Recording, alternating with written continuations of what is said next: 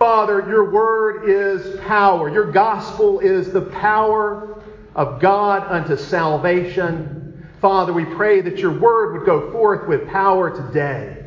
Father, would you speak to us through your scripture? Would you fill us with faith and hope and love? Father, that we might walk in the footsteps of the Lord Jesus Christ, defeating the tempter, crushing him under our feet, crushing his head. Father, help us to fight Satan's temptations with your word, even as Jesus himself did. Oh, Father, fill us with your power this day. We pray these things in the name of the Lord Jesus Christ. Amen. As you know, I've been preaching through James, and we've come to verses 13 through 15 in chapter 1, which deal with temptation. But I thought it might be wise for us to take a break from James this morning before looking at what James says about how we should deal with temptation.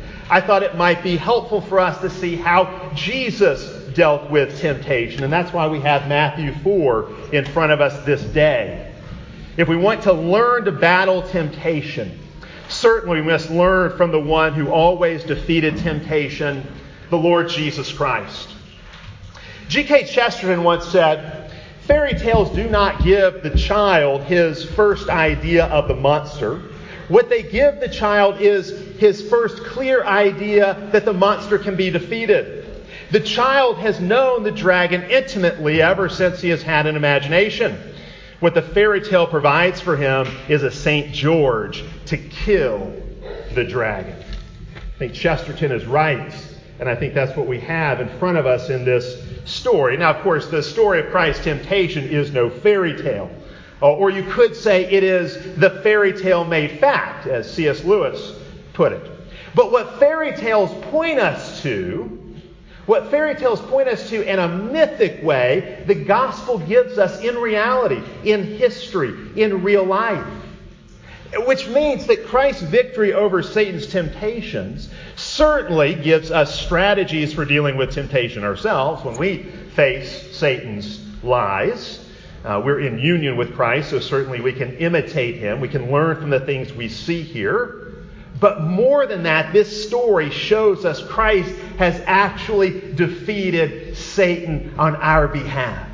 And that is the good news. The gospel is a happy message, a glorious message, a liberating message, a victorious message. Christ has won.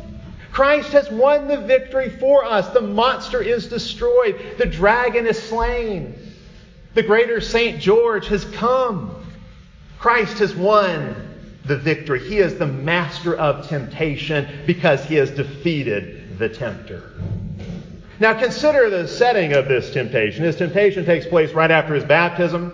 Uh, at his baptism, the Father declares Jesus to be the beloved Son. He says, You are my beloved Son, in whom my soul delights. The Holy Spirit is poured out on Jesus at his baptism. It's this grand Trinitarian event.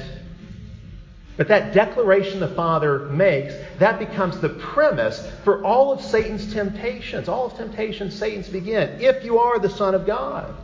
The tempter is going to challenge that identity, or at least call into question the meaning of that identity. Satan is going to seek to exploit and attack the Father's baptismal declaration. This is important because Jesus, coming as the Son of God, is really what the whole gospel is about.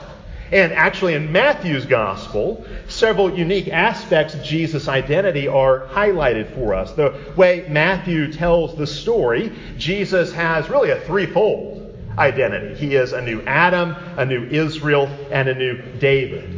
God in the flesh has come to fulfill these roles the roles of Adam, Israel, and David. Think about Jesus as a new Adam.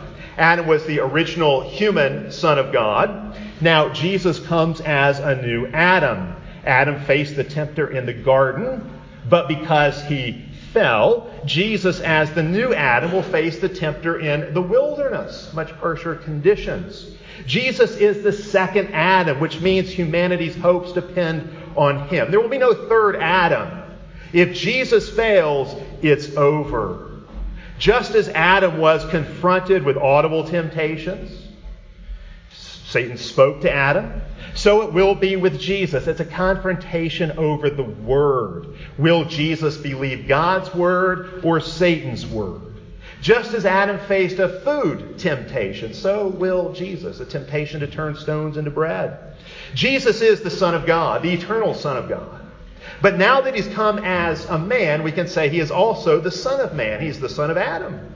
He's a new Adam, a second Adam. He is, as the Apostle Paul says, the last Adam. And that means he carries humanity on his shoulders and in his heart as he goes into the wilderness to meet Satan. So Jesus is a new Adam. What else? Well, he's also a new Israel. Matthew has made this clear from the very beginning of his gospel. The story of Jesus, as Matthew tells it, has been tracking with the story of Israel all along. And so Israel, ancient Israel, went down into Egypt. Jesus had a flight into Egypt as well. And actually, in Matthew's way of saying things, Israel has become Egypt. But Jesus has this, he, he goes into Egypt even as Israel did. Pharaoh in ancient Israel sought to slaughter the baby boys, the baby Jewish boys. In the same way, in Matthew's telling, what do we see? Herod seeks to slaughter baby Jesus. He ends up killing a bunch of Israelite baby boys around Bethlehem. Herod's playing the role of Pharaoh, even as Jesus is like those baby boys in ancient Israel. Israel crossed through the Red Sea in a kind of baptismal event. Jesus has his baptism in the Jordan. And then the next thing you see with Israel is they spent 40 years wandering in the wilderness facing temptations of various sorts. Well, in the same way, what happens next with Jesus? He has his 40 days wandering in the wilderness. And like Israel in the wilderness, he faces various tests. Indeed, even like Adam in the garden faced a food test, and Israel in the wilderness faced a food test, Jesus will face a food test. Now, those parallels between Israel and Jesus continue on. It really structures the whole of Matthew's gospel. We can stop there in chapter 4 for our purposes, but you should know the whole of Matthew's gospel essentially retells the story of Israel through Jesus. But the point is this where Israel succumbed, Jesus succeeds. Where Israel fell into sin and was conquered by the tempter, Jesus will succeed. He will overcome sin and temptation. And finally, there's another strand here. Jesus is a new David. In Matthew chapter 1, in his genealogy, Jesus has already been identified as the son of David. So we might expect parallels between Jesus and David. And that is indeed exactly what we find. Think about the life of David. David gets anointed as king, and then he goes to face the enemy in the form of Goliath this great giant who blasphemes God, who speaks lies, this great giant who wears scaly, snake like armor. That's 1 Samuel 16 and 17. Well, what about Jesus? Jesus, like David, gets anointed. That's what his baptism is, his anointing to kingship. And then he goes to face the enemy as well, the serpent, Satan himself. Now, you know, it's interesting. David did better than Adam and Israel. He was able to defeat the giant and crush his head. But what happened later on? Eventually, David does fall. He falls in multiple ways. He falls hard. Satan still got him. Satan still got the best of him. He still fell to temptation. And so Adam, Israel, and David are all called son of God, but they were sons who sinned. Jesus comes as the Son of God he faces Satan as well, but he remains faithful. He walks in their shoes, walks down the same path, but he does so victoriously. He does for us what no one else could, what we could never do for ourselves. He runs Satan's gauntlet, facing all his temptations, and he never gives in or compromises in any way. And that brings us to the temptations themselves. There are three uh, layers to Jesus' identity in this passage. He's a new Adam, a new Israel, a new David. But there are also three temptations here. Satan tests Jesus in three specific ways. It's like a three round winner take all heavyweight fights. Jesus and Satan are going to fight it out. And so you've got the first temptation to turn stones to bread. The devil assumes Jesus has power to do the miraculous. Just as God provided manna from heaven in the wilderness for the Israelites, so Jesus can provide bread in the wilderness as well. Satan's right about that. Jesus could have performed this miracle, turning stones to bread. But Jesus refuses to do it. Why? Why does Jesus refuse this temptation? Well, because who would he be feeding if he turned stones to bread? He would only be feeding himself. It would be a completely self serving act. And so he doesn't do it.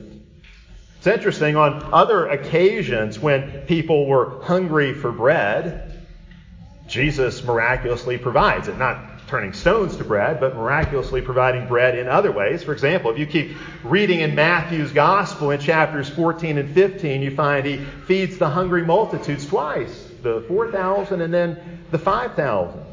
Jesus is all too happy to use his power to fill hungry bellies. But what do you see? He must use his power for others, not merely for himself. He'll provide bread for the needy again and again and again. But he's not going to do this one off act at Satan's bidding to fill his own belly. That's not why Jesus came. That's not his mission. He didn't come to serve himself. Of course, the ultimate provision of bread comes at the Last Supper when Jesus gives himself to his disciples as bread. Bread to be broken, bread to be torn apart, that ultimately the whole world may be fed. He gives himself to us in the form of bread. He gives himself to us as food. His whole mission was not to feed himself. His whole mission has been to feed others to feed others himself so we can live for him and in union with him. And that continues today. This very day, we will feast upon Jesus by faith as he gives himself to us mysteriously, mystically, through the working of the Holy Spirit as we share the bread of the Eucharist together. So Satan's first temptation is for the Son to live in a self serving rather than an other serving way. The temptation is to live a self serving life rather than a God serving and a neighbor serving life. The temptation is to forsake the way of sacrifice. That first temptation is to break the fast on Satan's terms rather than God's terms, which is exactly what Adam and Eve did. God had told Adam and Eve to fast for a time from the tree of the knowledge of good and evil to fast from that tree until that time when God would authorize them to eat it. They jumped the gun. They seized the food for themselves. Jesus won't do it. Jesus wins round one. So it's on to round two. Satan tempts Jesus to do a sort of PR stunt, to throw himself off the temple and have his angels catch him. Now, there are a lot of different things happening here, a lot of things you can look at with the temple, actually, the wing of the temple where Jesus is. But one of the things this would have done, had Jesus pulled off this stunt, it would have been a way of gaining popularity with the people. This would have been a way for people to cheer for Jesus and to adore Jesus if he pulls this off. And he could have pulled it off. Uh, there's no question Jesus has legions of angels at his beck and call. If he snaps his fingers, a multitude of angels will be there to do his bidding. There's no question he could have done this. But to what end? Jesus did not come to win popularity contests. He didn't come to show off his power in self glorifying ways. He didn't come to use his power in selfish ways. So he's not going to hurl himself off the temple. Rather, he came to hurl himself into the jaws of death and hell for our sake. And so, yes, in the end, Jesus certainly will win the adoration and praise of multitudes. We're part of the multitudes who gather to adore and praise Jesus this very day. But Jesus is going to win the adoration and win the praise of the multitudes through pain, through suffering, through sacrifice, not through cheap stunts not through self glorifying stunts. He's going to do so through the cross. And so we come to the climactic round three. Jesus has won the first two rounds. What will happen here? Satan takes Jesus up to a high place, to a mountaintop. Satan shows Jesus the kingdoms of the world and all their glory, all the treasures and riches and power of the world. And you might wonder, how could Satan do this? How does Satan have the kingdoms of the world to offer in this way?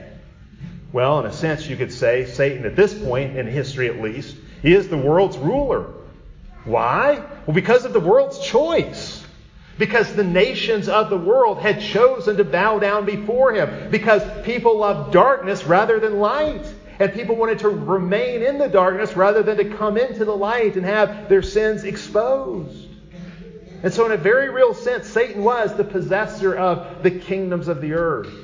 And so, Satan offers Jesus a chance to be his right hand man, to have a seat at Satan's right hand, to share in this rule over the kingdoms of the earth. This is certainly something that Jesus wants ultimately. Indeed, we could say this is why Jesus came to win the nations. You see that when you come to the end of Matthew's gospel and he sends his disciples out to disciple the nations and baptize them in his name. So, this is a good thing for Jesus to have the nations. So, why not give in to this temptation? All he has to do is bow down to Satan. Think about what Satan is implying here. Think about what's happening. Maybe something like this Satan is saying, in effect, Jesus, I know what it's going to cost you to dethrone me. You know what it's going to cost you to dethrone me. You're going to have to suffer hell itself. You're going to have to suffer abandonment and death. It's going to cost you your life. Jesus, let's be reasonable about this. Let me propose another way. Another way to get the same result. Jesus, all you have to do is bow down to me. And then you and me, we can rule the nations together. You can share in my rule. The Father promised you the kingdoms, but you know how hard it's going to be to get them that way. I'm giving you a much easier way. Satan is tempting Jesus to compromise, to compromise the cross, to seek glory without sacrifice, to seek rule without the cross, to take a detour around the cross rather than going through it. That is always the essence of Satan's temptations. Really, all three of the temptations work this way. But Jesus refuses. He will have the kingdoms of this world. He will claim them, and he will convert them, and he will make them his own. But he will do so by suffering and dying for those kingdoms of the world. So it will be through the cross that the kingdoms of this world will be transformed into the kingdom of God. That's even the picture we have in Revelation. The kingdoms of this earth have become the kingdoms of our God. And so Jesus will not bow down to Satan. He's not going to bow before the tempter. Instead, he's going to destroy the tempter. He's not going to receive the kingdoms from Satan. He's going to take them by the force of grace. He will take the kingdoms from Satan by the force of his grace, by the power of his love. Jesus won't receive the kingdoms as a gift from Satan, but he will receive them as a gift from his Father in the Father's appointed way. And so it will be Jesus rather than Satan who claims the nations as his own. The people will bow down before Jesus rather than Satan in worship. That's where history is headed. And so Jesus wins round three. And here Satan is, defe- is defeated. And so Satan has to depart. He's got to go regroup, as it were. And he's certainly going to seek out a rematch. Satan's going to come back and tempt Jesus several more times before it's all over. And again, all these temptations take the same shape of cross avoidance. Satan will come back in Matthew chapter 16 and speak through Peter. Right after Jesus prophesies the cross, that he's going to the cross, Peter says, May it never be. Peter rebukes him for thinking this way about the cross. And Jesus says back to Peter, Get behind me, Satan. In other words, you become Satan's mouthpiece by trying to get me to go a different way that doesn't involve the cross. Get behind me, Satan. When Jesus is actually hanging on the cross, People are standing around. uh, jeering at Jesus, mocking Jesus. And again, they present him with this same satanic temptation. The voice of the people becomes the voice of Satan. In Matthew 27, they say to Jesus as he's nailed to the tree, If you are the Son of God, sounds a lot like Satan in Matthew 4, doesn't it? If you are the Son of God, come down from the cross. They mock him. He saved others, but he can't save himself.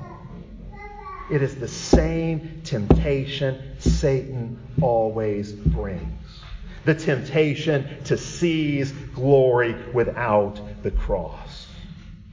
But what do we see? Every time Jesus is faced with this temptation, this satanic temptation, he defeats him.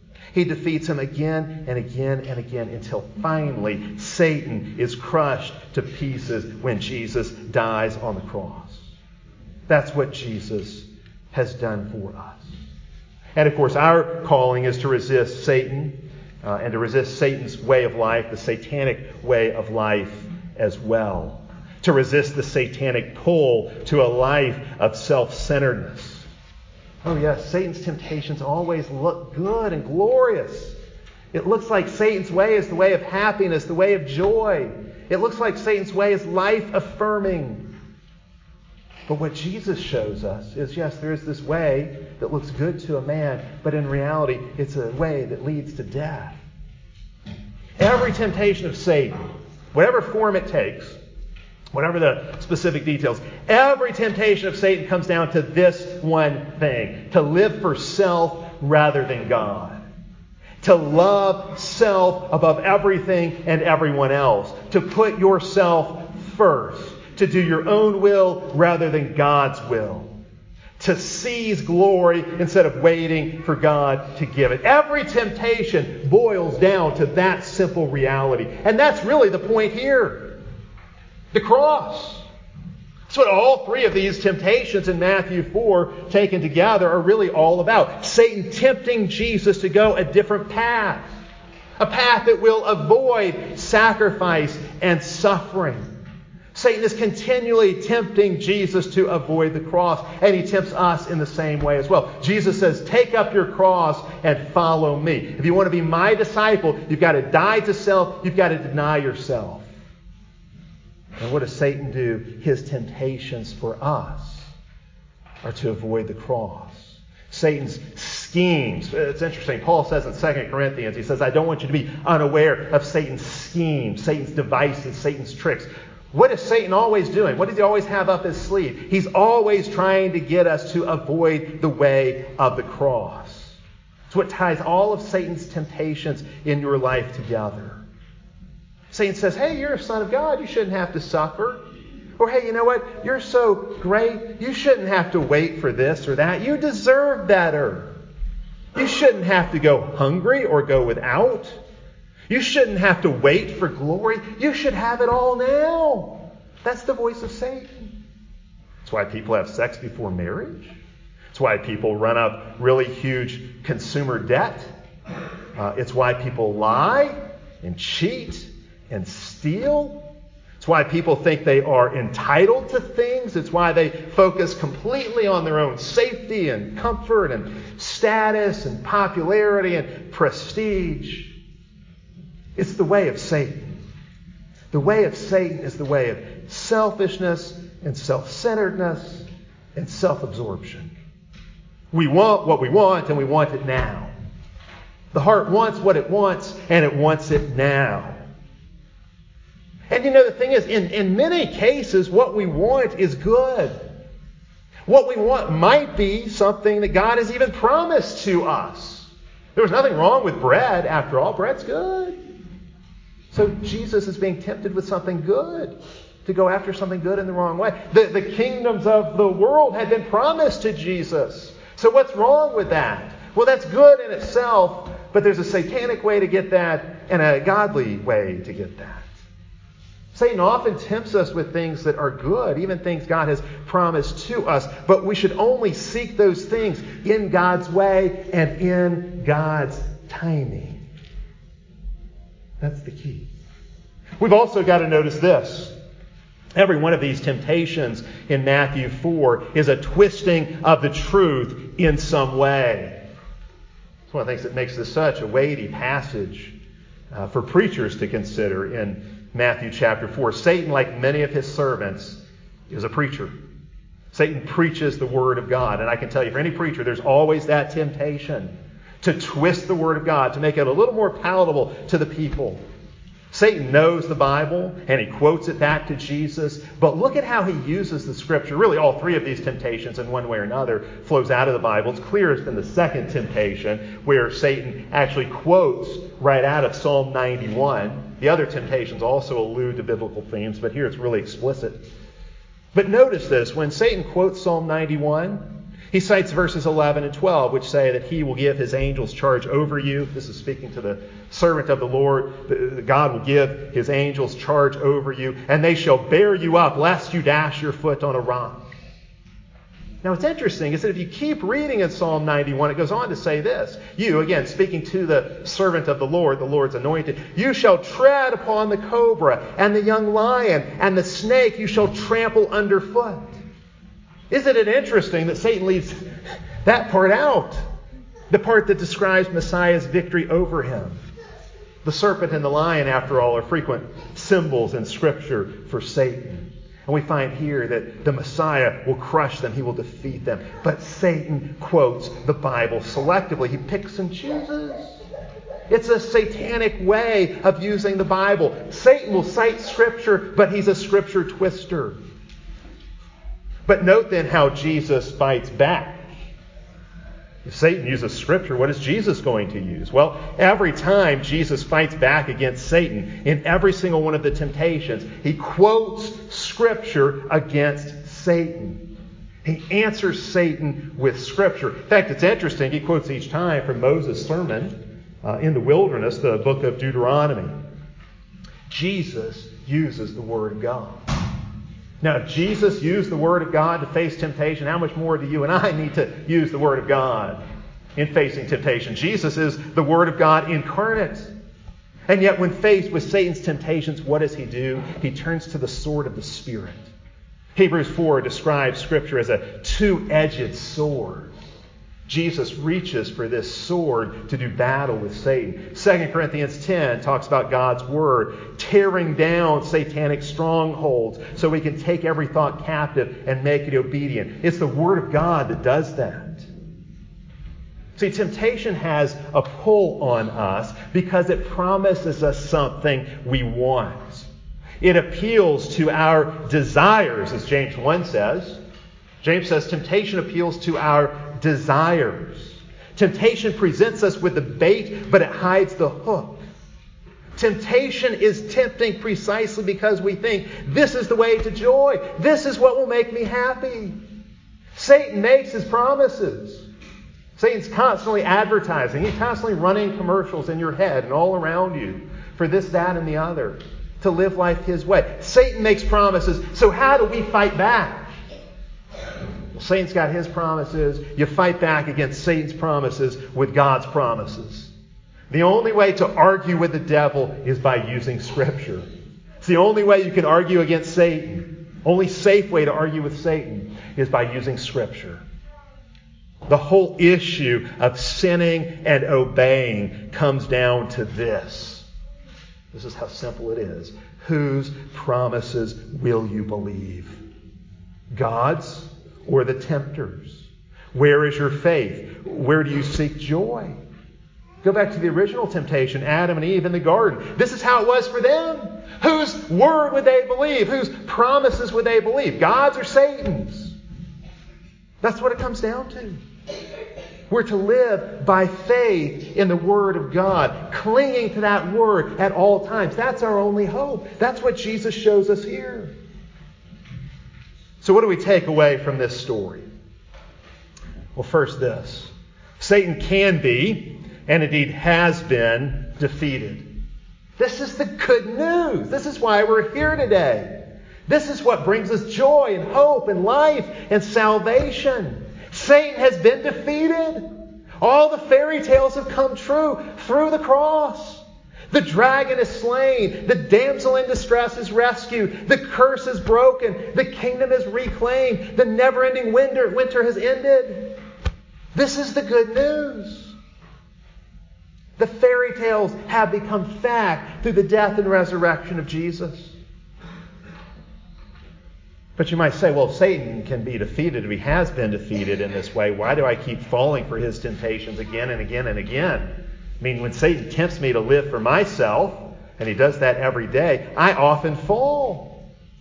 Well, yeah, that's true. I mean, all you have to do is look at your own life, and you can see that often you do believe Satan's promises instead of God's. You know something's wrong, and you do it anyway because it looks so attractive, it's so appealing. So then what?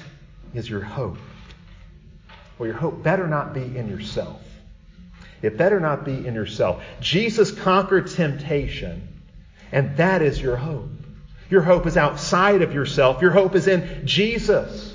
And because of what Jesus has done, all your failings are covered. All those times you give into temptation, they're covered. Jesus died for those. Jesus defeated Satan on your behalf. He won that victory for you. So those times when you don't win the victory, you know Jesus has still got you covered. There's good news in that. But you don't stop there. There's more. It's not only that. At the same time, we really can have victory over Satan's temptations in our lives. You don't have to live in constant defeat. You don't have to give in. You can have victory. You can have victory over Satan in your life. Victory over temptation is yours. Because you are united to Jesus. And because of Jesus, you can win every battle with Satan you have. You really can. You have to believe that. That whatever it is, whatever the sin struggle is, no matter how deep, no matter how many years or decades it's been there in your life, you can have victory. The grace of God can really set you free. The love of Jesus can really set you free. You're not stuck. That's the good news of the gospel. There really is a way forward. There really is a pathway to victory. You're a son of God. You've been baptized. The Father has declared his love for you. He's given you his spirit. You have God's promises. We've seen in James 1, James says, don't doubt. Don't doubt God's word. We've seen that already. We'll go on to see later in James 1, he says, do God's word. So don't doubt God's word. Don't doubt God's promises. Believe them. And then don't be merely a hearer of God's word, but go do God's word. That's what James goes on to say. Put the word into practice. Instead of doubting, do. That's James' strategy for dealing with temptation. Don't doubt the promises of God. Believe them. And that faith that you have in God's promises will drive you towards obedience. And of course, this means that we're going to stop living for ourselves. We won't live for our own glory. We will live for God's glory. This is how we fight manfully under the banner of the cross against the world, the flesh, and the devil. You fight with the weapon of God's word. You fight back against Satan's fake promises with God's true promises, the real promises of Scripture. All that matters is knowing that Jesus is one. And that if you trust in Him, because you trust in Him, you're caught up into His victory. You share in His victory. Jesus is the winner, Jesus is the champion. It doesn't look like that in our world. Nobody is announcing that outside of the church. And even in the church, sometimes we garble the message. You know, we Christians are constantly told we're on the wrong side of history. But people have been saying that about Jesus and his followers since 33 AD. The world always expects the church to fail. The world always expects Jesus to lose. The Roman Empire was supposed to stamp out the followers of Jesus. That was supposed to be the end of it. The French Revolution was supposed to usher in a new era in which Christ would be completely forgotten. A new calendar, a new structure to the week, everything. The, all of history would be scrubbed of any remembrance of the Christian faith. Scientific materialism was supposed to squash the church and the Christian worldview once and for all. I mean, there were some who even thought the age of Aquarius was going to bring in a new era of peace when we wouldn't need Jesus or the church in any way. But Jesus and his gospel and the church persist. Jesus simply doesn't go away. His gospel keeps on saving sinners. His kingdom keeps marching on. Believe it or not, if you see past the headlines to what's really happening, Satan keeps losing market share, so to speak. The gospel keeps winning, the church keeps growing. Yes, the world looks dark, but the light of Christ keeps shining, pushing the darkness back. Jesus, the crucified one, keeps ruling. His kingdom keeps advancing. His love keeps conquering. His grace keeps taking shame and guilt away. His new life, his resurrection life, keeps transforming and renewing sinners. This is good news. This is overwhelmingly good news. The gospel is a happy message. It's happy because it brings us forgiveness. It's happy because it brings us under the rule of the most benevolent king imaginable, the king we've all longed for. Don't doubt or deny or disobey God's word. Remember the Word of God. Take it with you into battle. Remember your baptism. You're God's beloved Son. Remember what God has promised you. Remember, you're united to Christ. He's your champion. He is the master of temptation. And in Him, you can be victorious as well. But also remember as well to enter into His glory, you're going to have to take up your cross and follow Him. That's how you defeat Satan. It's always walking in the way of the cross. When Satan comes to you with some kind of temptation, it's going to make you happy. It looks good. It looks glorious. You tell Satan, no, thank you. I'm walking with Jesus in the way of the cross. Let's pray together. Father, we do ask that you would help us to live for your glory and not for our own. Father, we know your way is best, but Satan makes his way look so good. Father, I pray that you would help us to take up our crosses and follow Jesus, to take up your word and use it as a sword to defeat Satan, to defeat the tempter's lies. Father, I pray that you would help us to remember our identity, who we are, who you've made us to be, who you've declared us to be, what you have declared over us and about us in our baptisms, and again and again and again after that. Even today, declaring your love and forgiveness over us. Father, I pray that we might do these things, that through us, your kingdom would be manifest.